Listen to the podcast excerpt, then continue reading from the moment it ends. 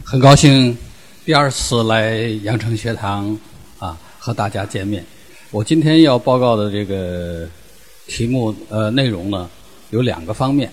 第一是呃我国军事地形学的起源和发展，这个是我最近啊，也就是今年年初刚刚完成的一个啊算是成果吧。因为近百年来，呃军事地形学。地形学和军事地形学的形成啊，没有人探讨啊。我呢，呃，就是下了一些功夫，把它这个归纳了啊，也算是填补一个空白。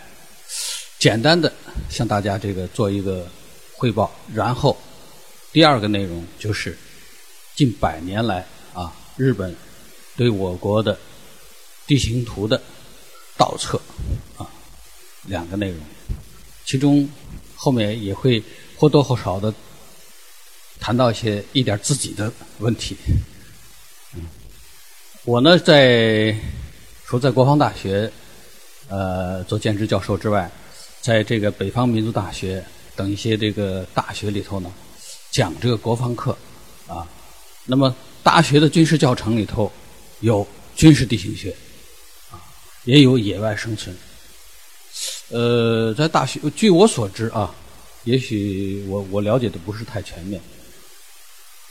讲在大学里头，虽然有这个教程，有这个应有这个教学内容，但是很少有人讲军事地形学和野外生存。啊，这个恰恰是我呢在大学里头讲课的一个重点。为什么是你来讲军事地形学？我首先在大学里头来回答这个问题啊。我从少年的时候起就对军事地形学有兴趣。这是十四岁的我，十四岁和我的伙伴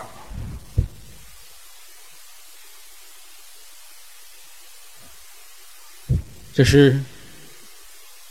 叫马季，他的父亲是宁夏政府主席，你们叫省长，我们叫主席。这位是也是我的同学，他的父亲是宁夏党委第一书记，后来的国务院副总理杨敬仁，啊，当时的官二代就是这个样子。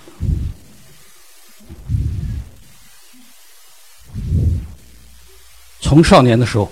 我把整本的军事地形学，连文带图都抄录了下来。大的是军事地形学的啊，是教材书。这本小的是我少年的时候军事地形学的笔记，可以大家可以看一看，左右对照一下，几乎是一模一样的啊。把整本书。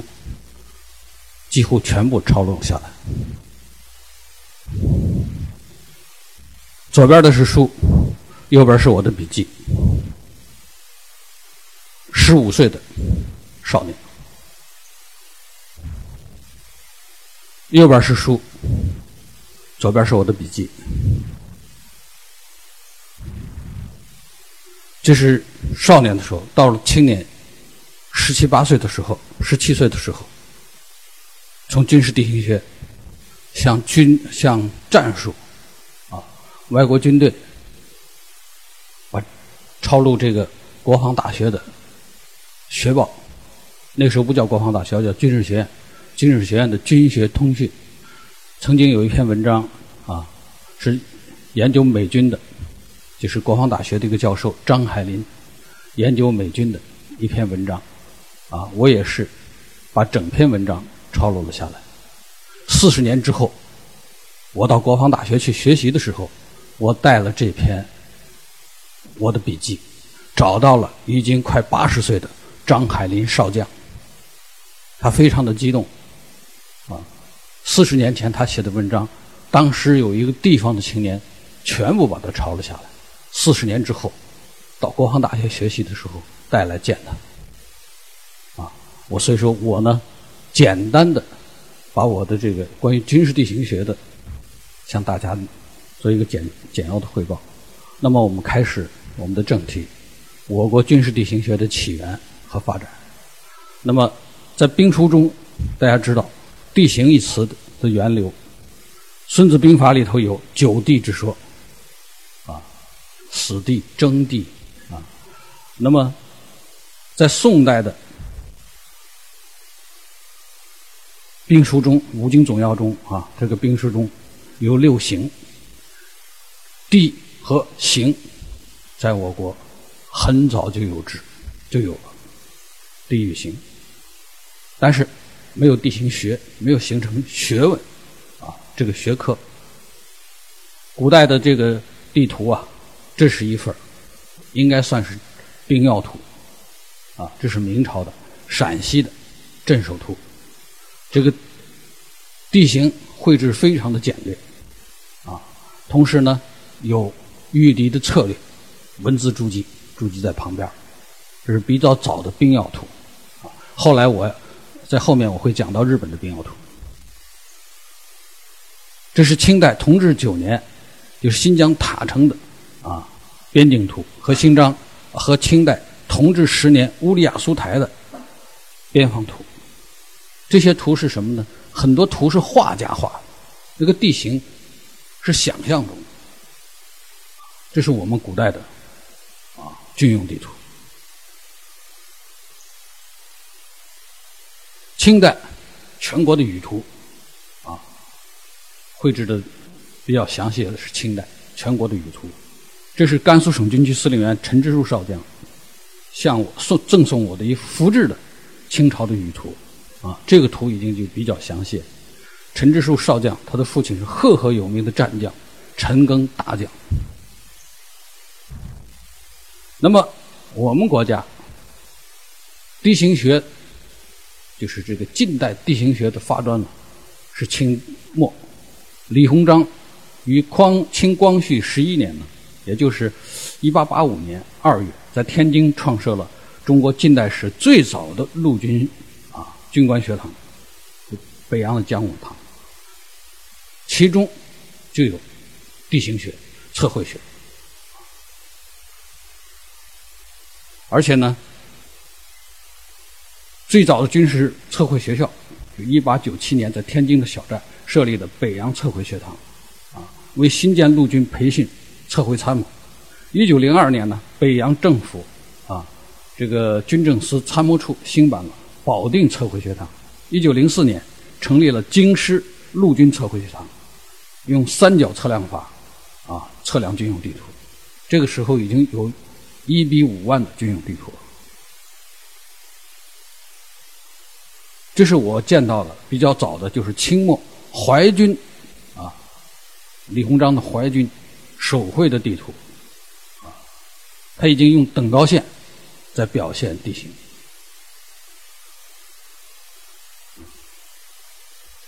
这个时期呢，清末呢用平板测图啊，测绘了京师。河北、河间、河南、张武、山东半岛的大面积军用地图，我们知道，这个清代清末，我们首首先向在这个军事变革中，远了向德国，近向日本学习军事，我们派了大量的留学生赴德、赴日啊留学，这一时期。我们那些留学生向他们学习军事的同时，也带回了大量的教材，比方说《步兵操典》，这个是明治三十年，也就是一八九七年啊版的《步兵操典》。这个《步兵操典》是日本翻译德国的。这种槽点我见了不少啊，你看其中日军。就是他的原主人呢，做了大量的笔记，甚至是补充，钢笔、铅笔、红钢笔，啊，蓝钢笔，在上边的标注、补充、注记。这本书的主原主人到过中国，跟义和团打过仗。我们念咒、念符喝符念咒、耍大刀的义和团，面对的就是这样的敌人。步兵槽点，上面记满了他的学习心得和笔记。军事之外，战术啊，其军事技术之外，地形测图，我们也派了一很多学员向日本去学习。这就是百年前留日的啊，学测绘的中国学生，以及翻译的日本明治时期的啊地形测图法。中午战、甲午战争，大家知道，海上、陆上，我们都打败了，啊！但是在这个中午、甲午战前，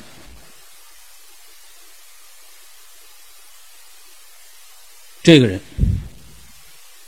聂士成，大同镇总兵，受李鸿章之命，深入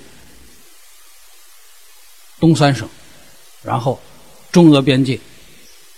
进入朝鲜干什么？带了三个学生，这三个五倍学堂的学生，其中有一个大家可能知道，他的后来他的孙子也很有名，冯巩，哎，他的爷爷冯国璋当时是一个年轻人，是这这位将军聂士成带入朝鲜，对朝鲜的地形进行军事测绘。军事测绘的同时，记录了中俄边境、朝鲜境内啊以及东三省的兵要、地形、水文等等战场资料，记录的非常的详细，甚至兵爬力，因为在冬季作战呢，啊寒区，兵爬力的运兵速度，它都有记载。这两本书呢，还有他的这个成果呢，既写了一本书叫《东游记程》，这是现在我们看到的这个现代学者标点本。可是我们现在的学者并没有完全理解这本书的重要作意义在什么地方。这本书的重要意义是对这些边境地区甚至是外国的军事地理情况啊。以及地形进行描战场描述啊，而我们的学现在的一些一些学者，我至少看到了四种版本，就是教点本，就是标点呐，啊，焦点本出版，而只是记记记述了他的日记，哪天干什么到哪儿了，但是对于上述这些战场的图论。和地图被删掉了。这是聂，就是这个聂士成带着是冯国璋绘制的朝鲜的地图，军用地图。大家，请大家注意，这是朝鲜，就是甲午战前呢，中国的军人军官啊，已经对这一先期进入进行了。地图的测绘，也就是战场准备。路上我们打败了，从败中有胜，谁打胜？聂士成，因为他了解地形。这是日本绘制的，当年啊，日本绘制的鸭绿江地形图，一比五万，啊，比中国的规范。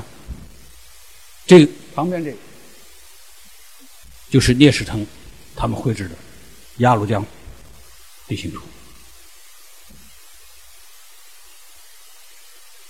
刚才我提到，他指我们近现代有些学者把聂士成的这个东游记行呢标点出版了。我见到过四种版本，四个人至少有四个人在同时做这样的，先后在做做一个重复的工作。在民国时期呢，商务印书馆啊出版了这个其中的一部分，就是东三省啊俄韩俄交界道理表，就是从哪儿到哪儿哪儿哪儿，一些重要地区的公路的里程啊，以及地形的简要的技术列表啊，又是把这里头的内容拆出了一部分。日本我见过，这是日本绘制的，呃，朝鲜兵要地图，其中就是日本的。就是朝鲜的道理表，也是重要通道的一些里程和京城附近的道路的里程，还有是也是列表技术。我们的应该是更详细，一本书。这里头还要提到一个袁世凯，这个人。刚才冯国璋那是反动人物，我们在近代啊是反动人物，可是呢，他也有为不为人知的一方面。袁世凯曾经编写出版的，就是《训练操法详细图说》，啊，是一九零二年袁世凯编，就是编辑，作为清末新军的训练教材，其中内容包括呢。就是用近代军事方，就是这个训练的方法呢，对步、马、炮、工资啊这些兵种呢，这些军事教材引用和翻译了外国的先进的军事思想和军事技术，其中也包括测绘。冯国璋、聂士成、聂士成这个人，我过去。虽然知道他的名字，但是最近就是因为研究，呃，我国军事地形学的起源和发展，看了他的著作之后，就全较全面的看了他的著作之后，啊，我对这个人非常敬佩。他作为一个将官，大陈大同镇的总兵，是就是跋涉万里，带着学生进行战场勘察。而且都是寒区，早上四点钟起来，六点钟起来，八点钟出发，爬冰卧雪，深山老林，冒严寒，亲自带着学生进行测绘、调查，不是我们想象的那个样子，就是一个大官儿，前呼后拥，作威作福。这个人打过日本人，打过法国人，最后战死。冯国璋，这是清末，就是袁世凯编写的这个军事教材中的步兵，这是教材中，啊，这是记录当时记录的照片，步兵的照片，骑兵。骑兵的马术和斩马刀的斩劈动作，他这个马刀斩劈应该是德国的操法，非常简练，跟我们现在的，因为我是来自西北，我对骑兵有感情，对于马刀的斩劈略知一二，甚至西北军大刀，我我少年的时候练过武术，师从我的老师，我的师傅就是冯玉祥西北军的武术教官。所以说，比较熟悉这个他们旧军队的啊军刀斩劈，在清末这个就是袁世凯编写的这个骑兵的教材中，那个斩劈动作已经非常简单，而不是武术里头那个花架子、缠头过脑那些个花架子，已经是非常少，非常实用。炮兵。这是炮兵教材，以及火炮的性能都有。旁边这幅历史照片呢，是辛亥革命时期啊，清末新军到武汉去镇压新军啊，镇压这个起义的这个革命军的照片。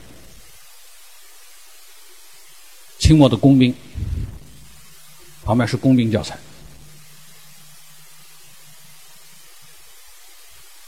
这是正题，啊，测绘比例尺，先进当时清末啊先进的测绘仪器，经纬仪、罗盘等等，这是测绘的地图。而且呢，我在其中还发现了侦探歌啊，过去的这个士兵啊，啊，文化水平有限，怎么办呢？他就把一些典范令，就是军队的一些操典和战术要则，编成歌。曾国藩就干过这个事儿，他有战术歌，啊，就把战术原则。编成歌，这是我看到了侦探歌。侦探歌里头就讲到，就是观察。它跟现在后来我们知道的这些个观察的的教材中讲的呢，几乎是一样的。比方说，高二旦骑兵，低二农就是尘土啊，低二农步兵，啊，高二旦骑兵，高二农炮兵，啊，这是。行进中的一些特征，军队行进中特征，都总结出来。那么，在地形学，在明清，就是这个清朝末年，已经有地形学的教程，在这个武备学堂，在这个保定军校，有这个这个地形学的教程。这我看到，也是我买到的、搞到的。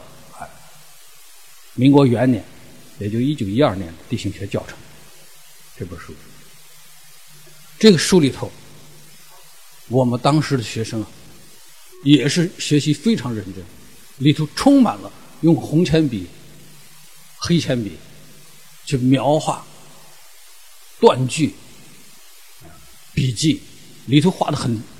地形图的一些局部的画的非常的详细，那个人时候的就是先老一上一辈的这些个学生啊，学习那个精神，非常的令人敬佩，就从这些书里头看到。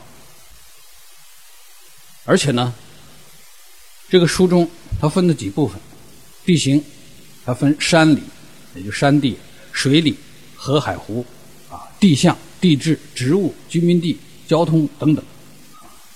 而且他现在很里头的一些表现的方法呢，和这个专业术语一直用到今天。